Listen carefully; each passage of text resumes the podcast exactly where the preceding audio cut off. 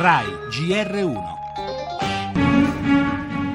Sous le DC9 se trouve au moins un autre appareil, peut-être deux. È il nodo centrale dell'inchiesta sulla strage di Ustica in onda questa sera su Canal Plus. La Francia mentì sulla presenza quella tragica sera di una loro portaerei nel Mediterraneo e sull'attività della loro base in Corsica verosimile, bisogna però vedere se erano francesi o di un'altra nazionalità. Siamo sicuri che erano francesi? Ci sono anche altre ipotesi. Queste novità che emergono oggi potrebbero aprire anche altri paesi a dire quello che sanno o che hanno fatto.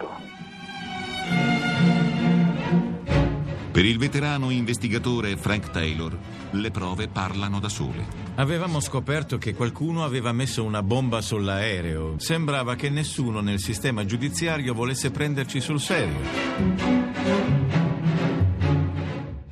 Si tratta di una verità non confermata dai procedimenti giudiziari che dicono tutt'altro. C'è una sentenza di secondo grado limpida e confermata in Cassazione che poi viene sistematicamente trascurata da tutti e viene considerata residuale e se ne parla quando si può questa verità, ultimo pezzo di verità, se vogliamo conquistarla, sono le nostre autorità, il nostro governo che deve pretenderla.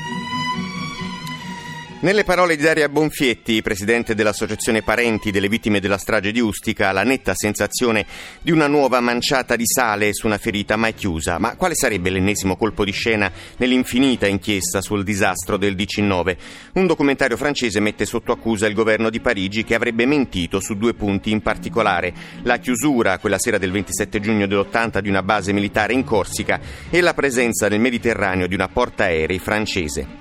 Sono cose già dette e smentite dalle sentenze, replica in sostanza il generale Tricarico, ex capo di Stato Maggiore dell'Aeronautica, ipotesi invece attendibili secondo Rosario Priore per nove anni giudice istruttore dell'indagine. Dando per buone le verità affermate da Canal Plus, il passaggio successivo, ovvero l'entrata in scena del famigerato missile, resta comunque una deduzione sostenuta come sappiamo per anni da alcuni, scartata invece categoricamente da altri, tra questi Frank Taylor, uno dei massimi esperti di incidenti aerei, capo dei periti proprio del caso Ustica, il quale ha sempre privilegiato la pista dell'esplosione a bordo.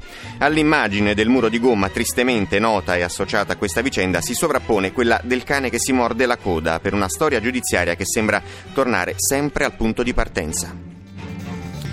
Le altre notizie, immigrazione, oggi il difficile vertice dei ministri degli interni europei sul futuro di Schengen, unione divisa, Alfano avverte, Italia contraria, passi indietro dall'accordo, operazione antiterrorismo all'alba, arrestato a Cosenza un foreign fighter di nazionalità marocchina. Parleremo anche dell'arrivo in Italia del presidente iraniano Rouhani, incontrerà il capo di Stato Mattarella, il presidente Renzi e il premier Renzi, un, sullo sfondo il tema della ripresa dei rapporti economici con la fine delle sanzioni. Torneremo anche sulle unioni civili con la presa di posizione posizione della Presidente Boldrini che si è detta favorevole alle adozioni da parte del partner e ancora l'atterraggio d'emergenza del volo Miami-Milano per una forte turbolenza, ci sono dei feriti. Scuola, l'esperienza degli studenti a Cinecittà sono 26.000 quelli che nell'ultimo anno scolastico hanno partecipato alle attività didattiche organizzate in questi studi cinematografici.